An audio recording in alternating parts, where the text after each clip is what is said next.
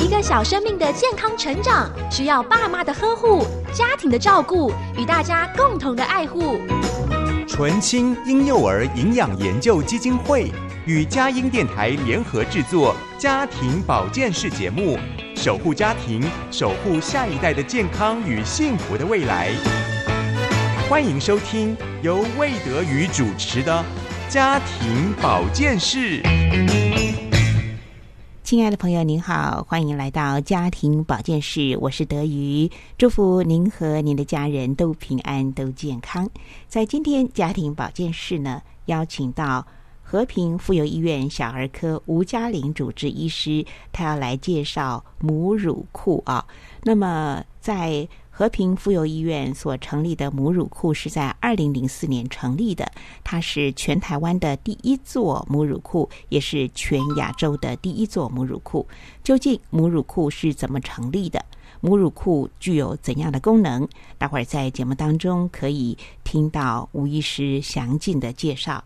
而在健康闪亮亮、幸福闪亮亮的小单元时间，继续的邀请到二马妈妈 k a s e y 杨应纯来谈谈她跟孩子的互动成长，她怎么样贴近孩子，重返童年的心灵点滴。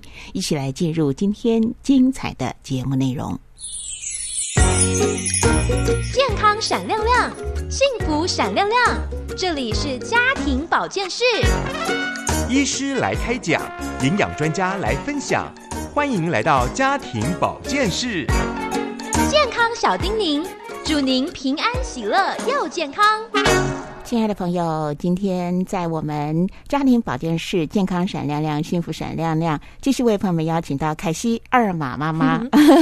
凯西在上一周呢，听到了呃，你写这个孩子教我的那堂课，其实那个时候根本没有想到说会。要出书为目的，就是你把呃心里面在跟孩子成长过程当中的，你就把它书写下来。对，其实这里面我看的时候，我也有很多的触动，嗯。好像我自己也在更深入的去认识我自己跟我的孩子，跟我自己生命当中许许多多，我好像不能理解，我好像有一些呃这些这些的嗯说不出来的呃酸甜苦辣哈，我我觉得我被同理，所以其实这本书是大人小孩其实都可以。嗯，妈妈跟孩子可以一起读的，可能女孩子大了以后他会看到哈。嗯，所以其实书写真是一件很有意义的事情。没错。那我想问一下，说在书写的时候，呃，你怎么样把握时间去写下来？还是呃，你利用孩子休息或是入睡的时间吗？嗯，其实我呃，就是在这个过程里面，我比较是有的时候好像就是在跟小孩的一个对话，嗯，或者是他的一些反应，那我突然就想到。呃，我的我的小时候，嗯，那所以在那个当下，我就突然会有一些感触的时候，我就会拿我的手机有那个记事簿，我就会先把当时我的一个感触我先写下来，嗯，可能就很简短，可能只有两三行而已。但是到了孩子去啊睡觉的时候，那我有一个比较完整自己的时间，我就去思考，哎，今天发生这件事情，那呃，我的这个感触是这样，那我。我真我为什么会有这个想法呢？我就会开始去把它写出来。那其实写每一次当我做这件事情的时候，我写完的时候，我就觉得，哎，我突然有一个呃重担，就好像放下来。譬如说，我呃孩子一刚开始学习吃饭的时候，我其实是很抓狂的，因为小孩子一开始就用手啊，然后弄了整个地上都是。那我们常常以前都是被规定不行怎么样，因为呃我的成长过程，我的父亲对。我非常的严格，所以我们吃饭是不能够有声音，而且要坐好，不能翘脚，喝水不能，就是有很多的规矩。如果我们没有做到，父亲就会很严厉说：“哎，你这样子不行，这样很没有气质什么的。”可是当我自己 开始养育我的孩子的时候，我就想说，我我要怎么样子来帮助我的孩子？因为这是我会在意的事情。嗯。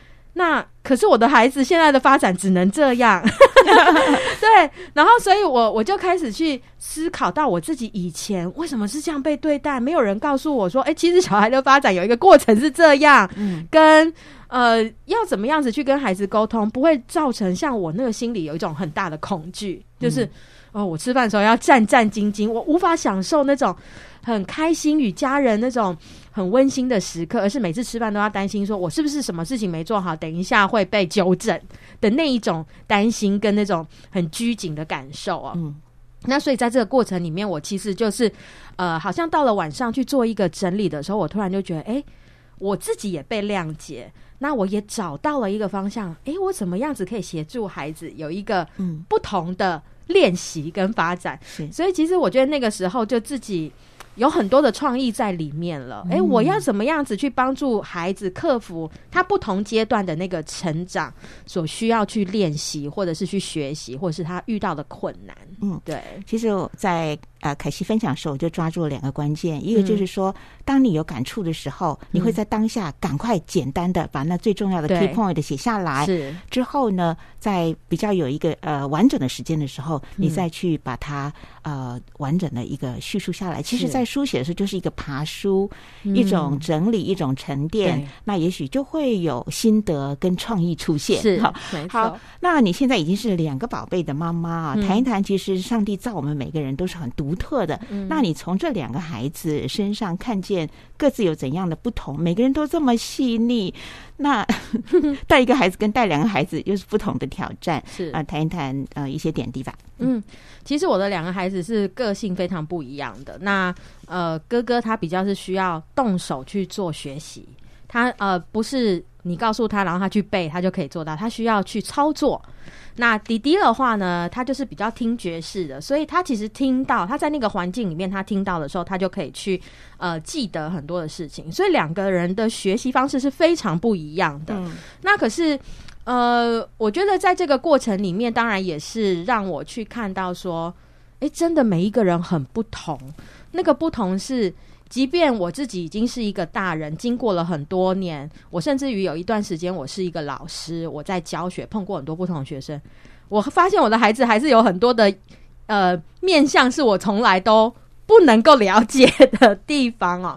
那一开始的时候会觉得有点震惊啊，怎么会这样呢？讲都讲不听，就是会有这种挫折，对挫折跟一个比较不了解，对，那可是。后来越来越久的时候，你就发现，当你有这个想法的时候，其实关系很难前进，你也很难去协助你的孩子能够有一个成长。那我觉得在这个过程里面，我反而是自己要先去调整，大人要先去调整。当你希望孩子可以有一些呃不同的进步的时候，我们我们自己说是进步，但其实是呃在这个过程，我们是帮助孩子在人生的成长，他可以呃更。更能够知道怎么样去自己处理事情，嗯，自己面对困难的时候可以去面对。我觉得这个是我们呃，身为父母很需要去让孩子理解的一个部分。那我觉得在这个过程，如果我用一个呃，我不能同理他，那他就也不能够接受到我呃所给他的这个，不管是教导。或者是一个规范，对。那所以我觉得，反而是在这个过程里面，我就尝试很多不同的可能，嗯，呃，去呃跟他聊一聊是其中的一个。因为孩子越来越大，其实我们就可以有很多谈话的时间。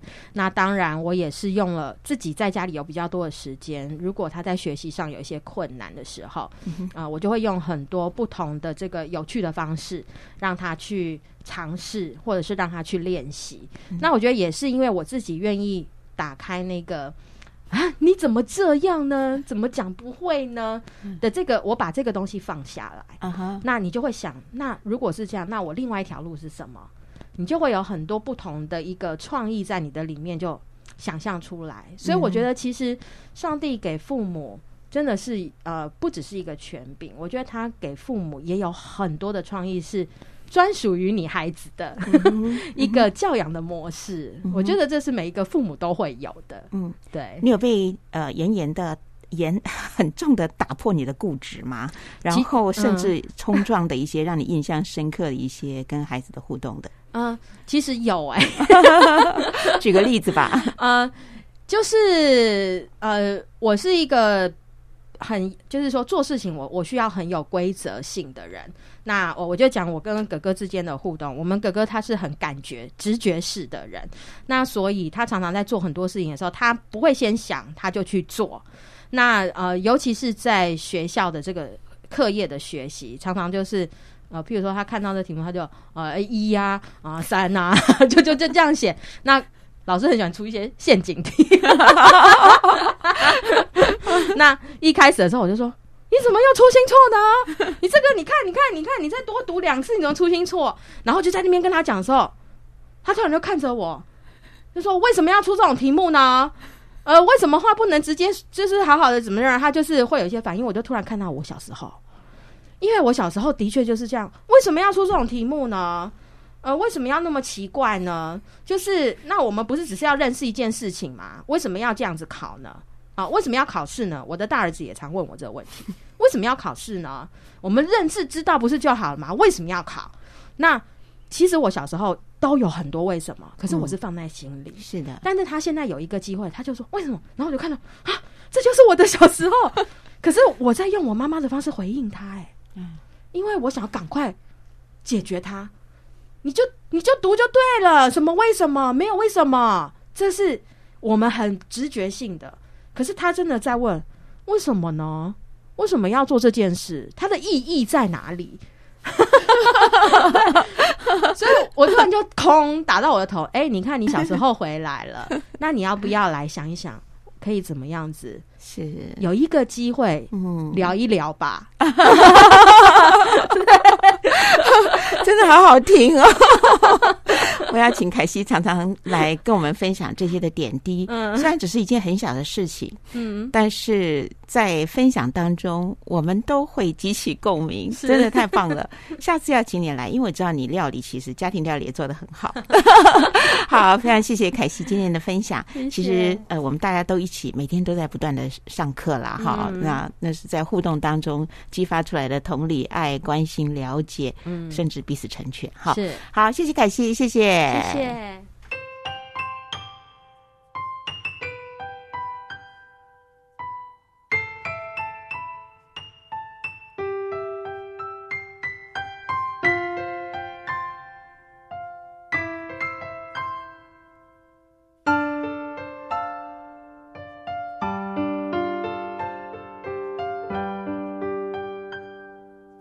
爸爸的手又大又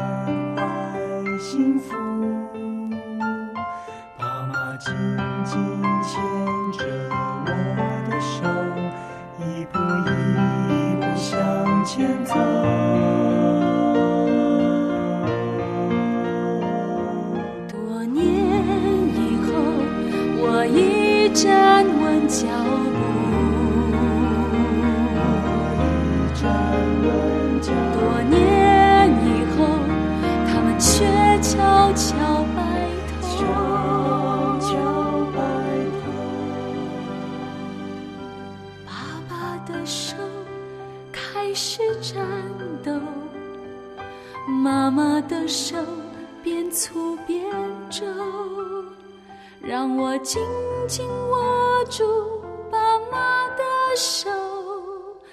搀扶着他们向前走，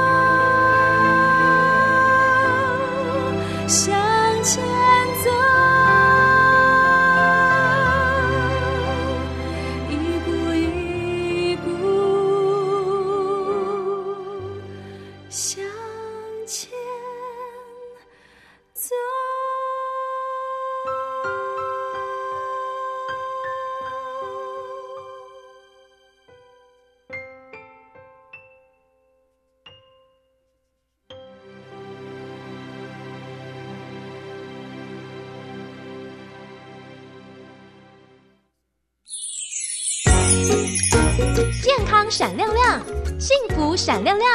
这里是家庭保健室，医师来开讲，营养专家来分享，欢迎来到家庭保健室。健康小叮咛，祝您平安喜乐又健康。亲爱的朋友，欢迎来到家庭保健室。在今天医师来开讲的主单元，邀请到和平妇幼医院的小儿科吴嘉玲主治医师来到节目当中。吴医师今天要为我们来介绍在台湾的第一座母乳库啊。和平妇幼医院里面的母乳库是在二零零四年成立的，那所以呢，我们今天就是要来谈一谈现代奶娘母乳库。好，我们非常欢迎吴嘉玲医师来到我们的节目当中。吴医师您好，嗯，主持人好，各位听众大家好。呃，吴医师好可爱，吴医师有一张娃娃脸哦，一来到我们的发音室，感觉就如沐春风哈。那尤其我们今天谈的这个母乳库呢，又是非常温馨的，有爱心的哈，那是妈妈的爱。那然后也会照顾到特别弱势的、需要帮忙的一群小宝贝啊。好，我就想请吴医师先来为我们介绍一下这个全台湾的第一座母乳库，就是在和平妇幼医院所成立的。那这是一个哇，可以说在台湾来讲是一个创举嘛。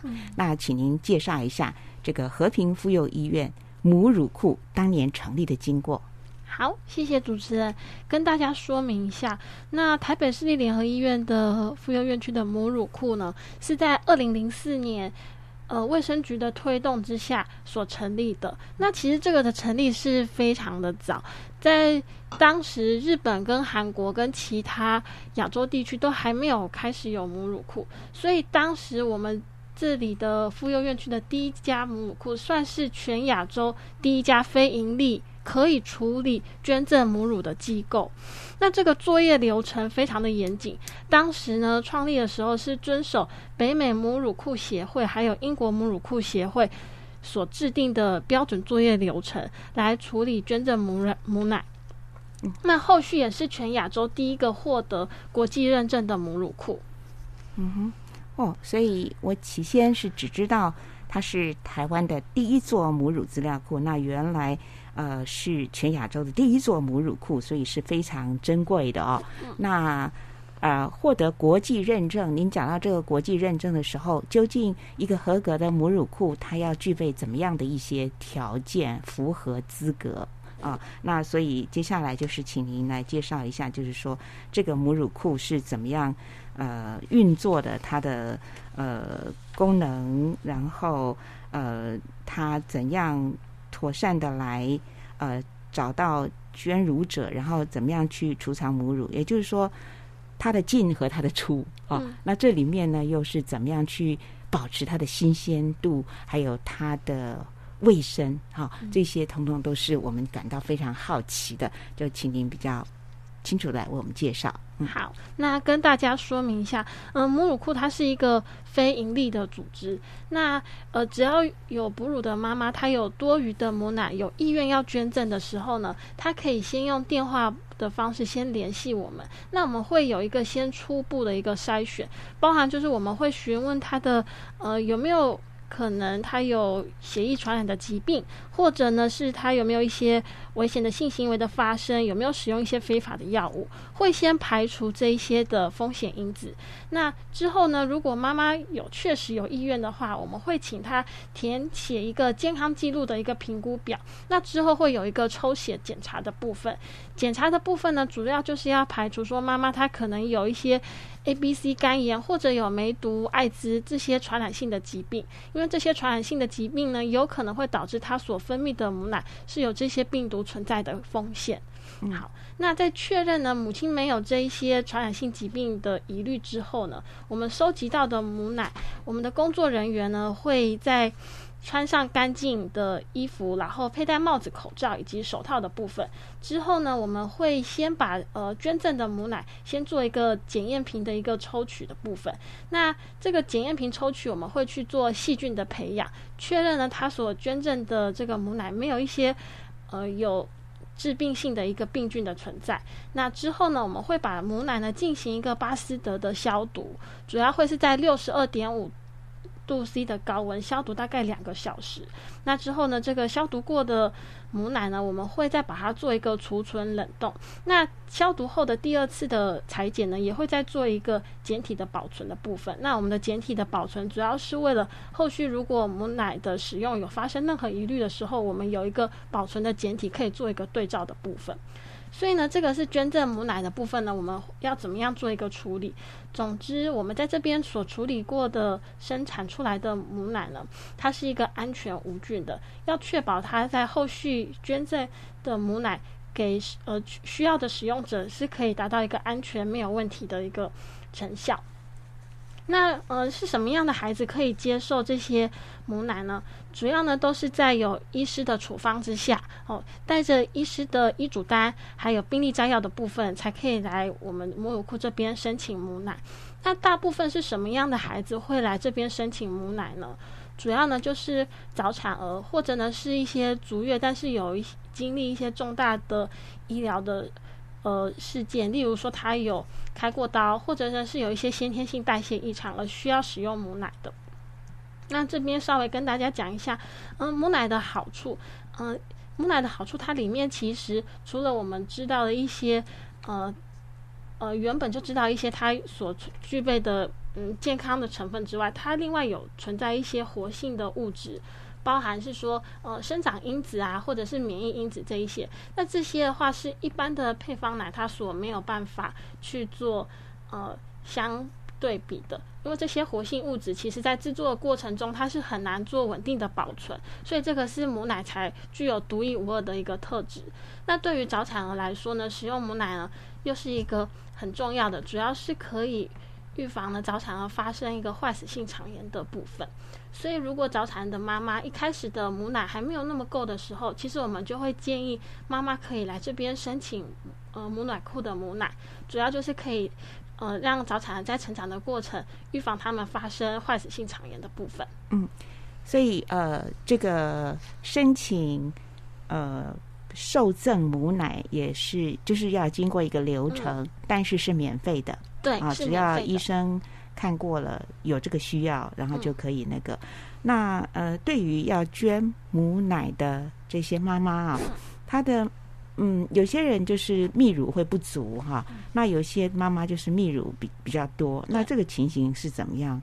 我们也觉得很很奇怪，就是有一些妈妈的，就是。呃，这是我额外问出来的一个问题，因为有一些妈妈想要喂母奶，可是就是母奶会分泌不足，只好去吃配方奶哈。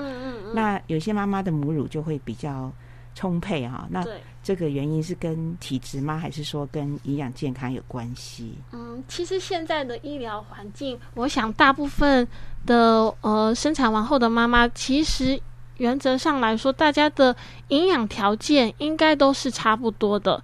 但是我是。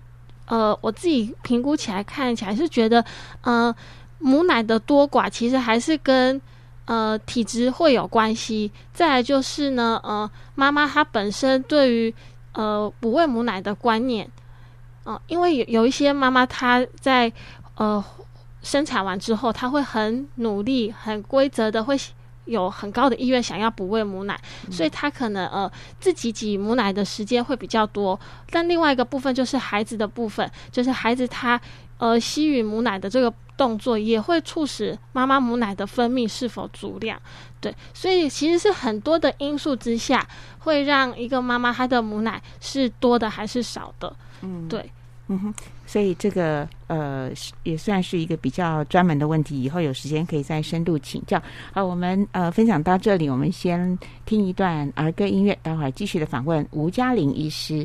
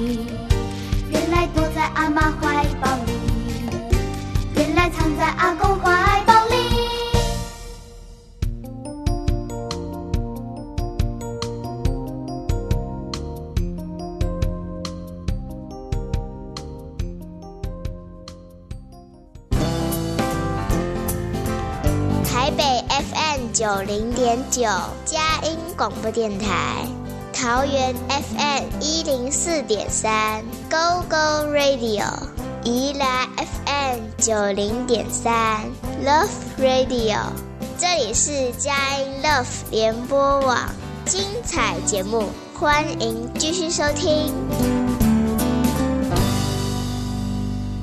亲爱的朋友，您所听到的是佳音 Love 联播网家庭保健室。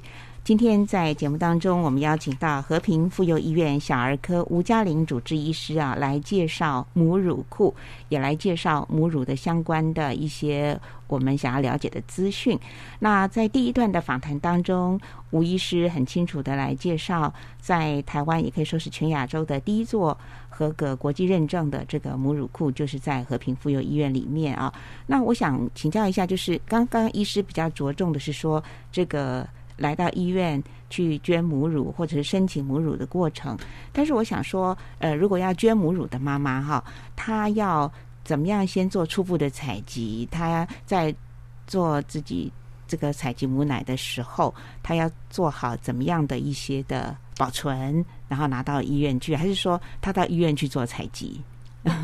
嗯，因为基本上呢，这些捐赠母奶的妈妈，大部分他们会能够捐赠的时候，通常他们的母奶量都是蛮多的，所以一般来说呢，呃，是不太会在我们这边做采集。通常是他们在家里就已经有库存蛮多的冷冻的母奶，然后将这些冷冻的母奶呢带到我们的医院去做捐赠。嗯哼，那。现在对于妈妈，她在这个自己呃这个采集母奶的这个过程里面，大概就是她需要做一些什么样的装备啊？哦，呃，装备的部分的话，其实很简单，就是第一个，因为我们在收集母奶的时候，一定要确保是。干净的，所以就是我们会请妈妈在收集母奶之前呢，手一定要先记得清洁。那另外的话呢，就是呃，通常我们在收集母奶的那个器具也要确保它是干净，那在收集母奶的同时呢，就是这个器皿的部分呢，通常我们可以是用收集母奶的空瓶，或者呢是呃妈妈之后把那个母奶放到母奶收集袋。总之，呃，我们收集的过程就是要确保它是干净的就可以了。嗯那就是挤乳器就是了。嗯啊对啊啊！那一般来讲，可能就是喂母乳的妈妈大概都会预预备这个了哈。嗯呃，那呃，刚才有特别提到，就是说需要呃母乳的这些孩子，您刚刚有提到说像是早产儿啊，或是一些的病童，可以再详细的讲吗？感觉好像范围还蛮多的。嗯那先跟大家说明一下，所谓的早产儿呢，就是指出生的周数没有满三十七周，我们就是称为早产儿。那早产儿他其实三十七周以前出生，有可能是三十几周或者是二十几周的。周数，当然它的周数越小，它所后续出生之后需要经历的这个过程，会遇到的问题就不同。尤其是在周数小于二十八周以下，二十八周以下，他这群孩子他们在成长的过程里面，他们就会遇到蛮多的一些并发症，是我们在照顾他们的过程中，我们希望可以不要发生的。那刚刚提到就是喂食母奶，它最重要的好处就是可以减少坏死性肠炎的发生，它就是一个呃肠子发炎导致那个肠子坏死的一个疾病。那呃，一般来说，就是当我们呃有收到就是呃有希望可以领取母奶库母奶的民众的一个申请单的时候，其实我们也会看他所想要呃就是母奶领取之后他使用的对象。我们会依照他的周数稍微来做一个评估，就是刚刚前面有讲到，如果周数是越小，尤其是小于二十八周以下，它这个风险是很高的，我们就会提供给这一群孩子，他比较新鲜，哦，就是呃捐赠的母奶，呃。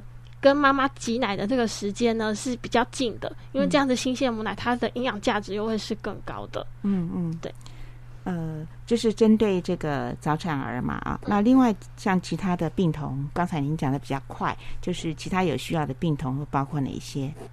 其他有需要的病童，就是例如说呢，孩子有经历一些重大的手术，包含是一些肠胃道的手术，或者是一些先天性心脏病的手术。那有经历过这一些手术的，他们通常肠胃的一些消化吸收的状况是比较需要做特别的照护的。所以母奶它里面刚刚有讲到，它有一些保护的因子，例如成长因子跟免疫的因子，其实都是能够让孩子的消化跟吸收是得到比较妥善的运用。那这群的孩子，他们如果有医疗的需求，需要使用母奶的时候，其实也是我们主要服务的对象。嗯好，那呃，一个母乳库的成立啊，您刚刚提到就是说要特别注意到它的新鲜、它的营养、它的卫生等等。所以在这个成立母乳库的时候，在经营跟运作上所需要的医院所需要的这个各方面的协力支援的医师群，或者是呃行政群，大概是是怎样的一个架构呢？嗯嗯、目前的话，我们这边的行政群的话，呃，有行政人员，他们是包呃，主要是做嗯母奶它的一个呃分配。好，分配的部分就是说，我们会把收集到的一个母奶去做一个消毒，然后还有做裁剪瓶的裁剪，就是我们的消毒前后都会去做一个裁剪瓶的裁剪。那另外话，也有行政人员呢，他是专门就是如果有家长过来申请领乳的时候，他会把呃一些基本的医嘱单这部分做一个收集，那之后会再交给我们医师去做评估，说这个呃家长他有没有符合来领乳的条件。哦，那医师群的部分的话，就是我们有呃新生儿科医师、小儿胃肠科医师跟感染科医师，主要是这几科医师的组成。那我们主要啊，就是会去评估，呃，在呃领乳的这个人他有没有符合条件，那以及就是说我们要确保，嗯，我们在处理母奶的过程中是没有是没有任何是说会有疑虑的部分，所以需要有感染科医师的加入。嗯哼，那这个母乳库，我想象中它就是一个很大的冷藏库，对不对？那那个呃，冷藏大概大概可以呃多少的量呢？储存的量？多少的量呢？因为其实我们现在目前母乳库的话，一年台北母乳库有四百位捐赠者会全来前来捐赠，那一年大概可以处理大约四百万 CC 的母乳奶。所以其实这个储存量是很大的。嗯，但其实老实说，这个需求量也是蛮多的。对，所以其实目前我们的那个呃母乳库的话，主要是在我们妇幼医院的八楼。那我们八楼空间就会有蛮多的冷冻柜，可以做储存的部分。嗯嗯，你有提到就是说，其实母乳也是强调它最好是采集的新鲜度嘛。对。那如有没有有没有说是到后来就是？呃，过期啊，或怎么样？那要怎么处理？还是说目前都能够供需都算是平衡？对，老实说，其实目前供需都还算平衡，没有说呃母乳库捐赠到我们这边的母奶，然后结果过期被丢弃的。嗯，其实都有被妥善的提供给需要的病童做使用。嗯，好，那我现在就还想请教一下，就是说还有没有一种流通、互相流通的一个供给？因为这是和平妇幼是最早成立嘛，二零零四年，在台湾还有其他的母乳采集或者母乳库吗？那如果有的话，你们怎么样彼此支援？嗯。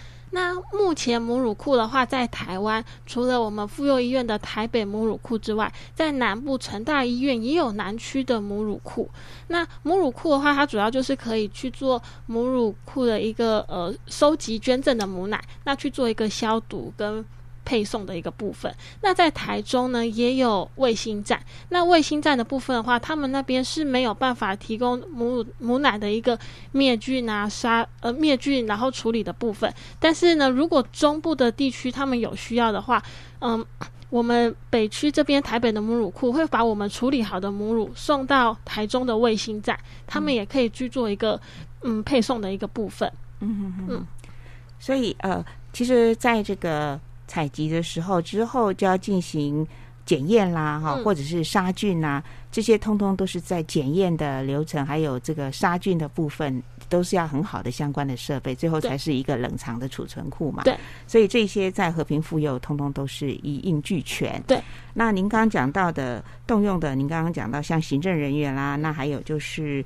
呃，小儿科的各各个次专科的一些主治医师，其实我听起来像这样的，还包括了检验人员，还包括了营养师等等哈。所以这些还有配送啊，好，配送的车子可能也是要特别注意。对，也是要特别注意，因为其实母奶在运送的过程中，我们要确保它都是处于一个低温冷冻的过程。嗯嗯，对，好，所以。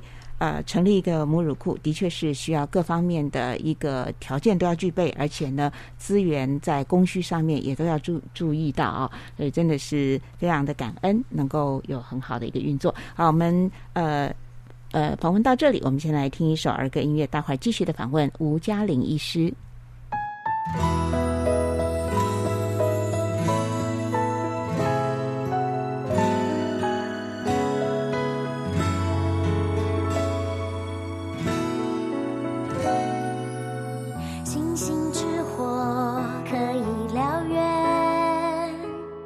点点水滴可以穿石青草虽然脆弱又渺小再大的狂风也吹不倒。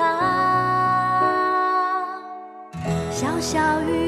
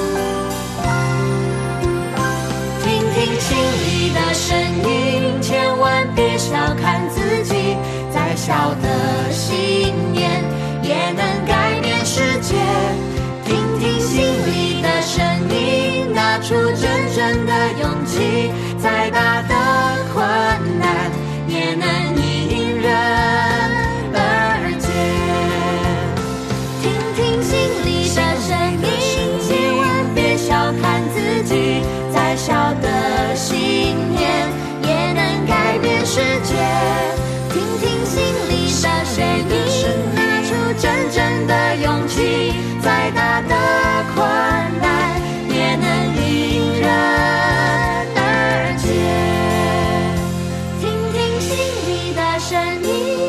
出真正的勇气。只要相信自己，你将不再是原来的你，你会找到全新的自己，你会喜欢全新的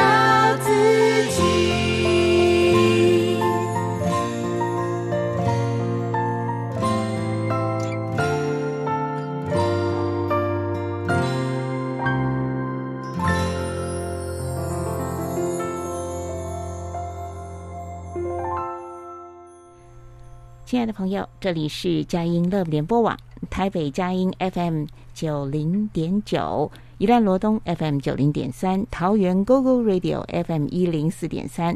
我们在频道播出的时候，同时也在网络同步播出。播出之后，也在网站的节目精华区随时可以点选收听。同时，我们也经营 Podcast，所以呃。在这个节目的广传上面呢，希望大家啊能够多多的流通，让我们好的营养资讯共同的来保健我们的下一代的健康。今天呢，我们谈的是母乳库啊，呃，由和平妇幼医院小儿科的吴嘉玲主治医师来跟我们介绍说明母乳库。那呃，母乳库呃，它有一些相关的喂教或者使用的说明啊，再请呃吴医师来跟我们做一番喂教的介绍。那这边的话，就是跟大家说，就是刚刚做了这么多的说明，可能有一些现在正在哺乳中的妈妈，可能也会心想，自己是不是也有这个条件，也可以来捐赠母奶。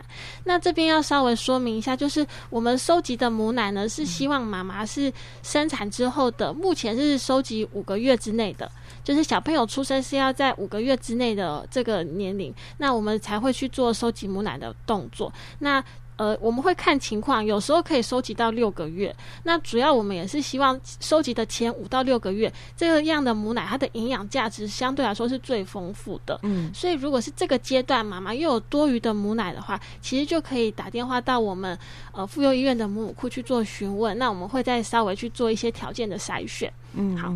那再来的话，就是如果有医院要捐赠母奶的妈妈，其实呢，我们。也会希望就是妈妈做适量的挤乳就好了，因为也不希望妈妈去做过度的挤乳，因为我们身体是很神奇的，你越挤的越多，身体确实会分泌比较多的母奶，但还是希望就是适度的挤奶，量力而为就好了。就是孩子吃的，如果说身体还有分泌多余的母奶，在做捐赠的动作，并不需要为了捐赠母奶做过度的泌乳的动作。嗯，好，那。您刚刚讲到，就是如果可能就是爱心非常强烈的，然后他就会一直就是呃去去刺激他泌乳哈。那这样的话，对于妈妈来讲，自己在健康上面的，对于捐母奶的妈妈们在健康上面或者营养补充上面，呃，不晓得相关的营养师或是医师这边对于这样的爱心付出的妈妈会有一些什么样的建议？在在营养补充上，嗯，那其实呢，就是泌乳时期的妈妈，基本上饮食的部分就是记得要营养充足哦，就是各方面的食物都需要做摄取。那因为我们的奶水主要又是以水分占了一个很高的比例，所以就是记得水分要多补充，不管是单纯的白开水或者是汤类的一些补品，就是多做一个补充的动作。那其他各方面的食物就是要做均衡的摄取。嗯嗯嗯，好，那呃。吴医师也可以讲一点有温度的这种，呃，奉献跟接受当中爱的交流的一些临床的呃一些感人的点滴啦。不晓得就是说，您印象当中有没有就是说，呃，捐赠的人的特别的爱心的行为啦，或者是受赠者这些早产儿或者是病童啊，他们得到帮助的一些您记忆中的一些呃感人的事例，跟我们做一些分享。嗯。好，那因为其实我自己本身是新生儿科医师，所以之前自己在做呃学习的这一段过程里面，做研究医师的过程里面，其实就是在很多的时候会看到很多的早产儿，可能妈妈刚开始她是没有办法去做，呃母奶量还没有那么多的时候，那其实这个时候母奶库它其实就能够帮助。妈妈可以提供喂母奶的一个动作，因为其实很多时候妈妈刚开始泌乳没有那么多的时候，其实自己心里也会很焦虑。但是这个时候，如果母奶库可以做一个替代的一个选择，其实可以缓解就是妈妈心中焦虑不安的情形。那另外之前也有遇到早产儿的一个病童，他的妈妈在生产的过程中，就因为呃自己本身一个疾病的因素，所以他就已经先离开了，所以导致他这个样的一个孩子在成长过程中，他就一定是没有办法有母奶的。那可是因为我们有母奶库，所以我们就可以有另外一个选择，就是有母奶的一个提供，可以给这样的一个孩子。嗯哼哼，好，那我们把这个捐过来的母乳哈，我们呃是当然是用冷冻储藏嘛。那究竟它可以冷冻储藏多久？还有就是说，在使用的时候是要怎么样加热处理？呃，大概使用之后也不不不可能说要重复的加热哈，就是说在使用的时候有没有一些该注意的事情？嗯，该在储藏的时候有没有一些嗯必须要去呃做的一个注意的？嘿，好，那基本上呢，因为我们母奶之后呢，配送给需要的一个民众领回的时候呢，都是以冷冻的方式给民众的，所以我们就是会请呃前来领乳的人记得要可以提呃带保冷袋或者是一个稍微的一个可以冷冻保存的一个冷冻。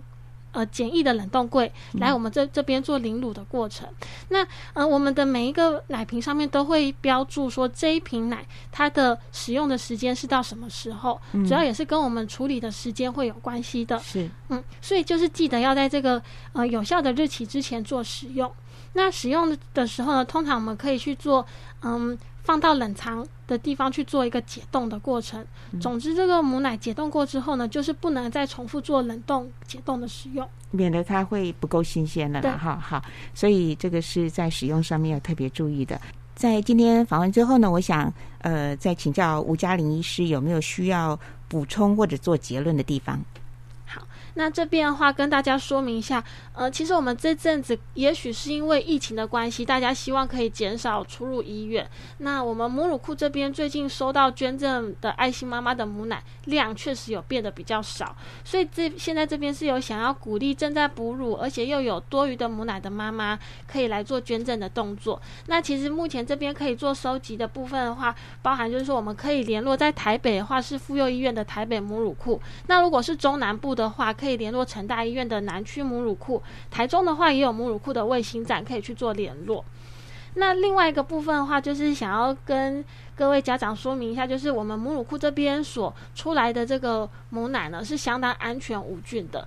呃，自己在临床上面会有遇到有一些家长，当医生建议要使用母奶库的母奶的时候，其实有一些家长会有疑虑，会担心说这样的母奶会不会有任何嗯安全上的疑虑。那这边的话，就是相信大家听过今天的说明就知道，其实我们母奶库在做整个收集跟处理的过程都是有严格的一个标准，而且处置的过程是相。相当安全的，所以这边所出来的母奶呢，其实它都是有经过一定的标准的审核，是不会有任何就是说感染的疑虑。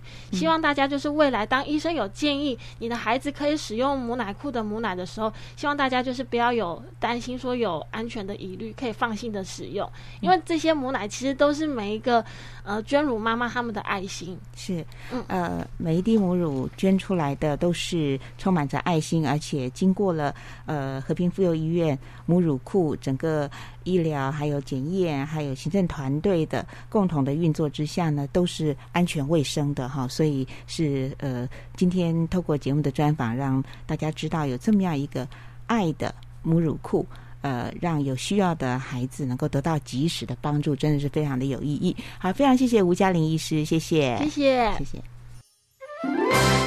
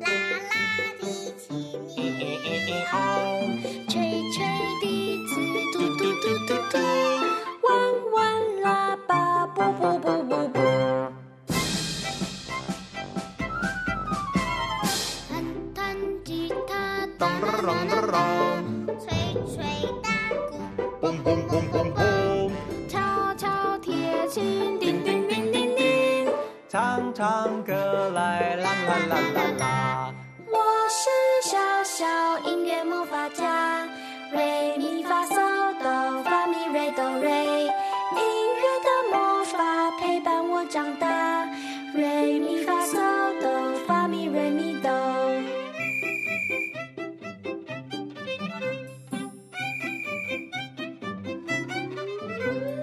弹弹钢琴，咚咚咚啷啷，拉拉提琴，啊，吹吹笛子，嘟嘟嘟嘟嘟，弯弯喇叭，啪啪啪。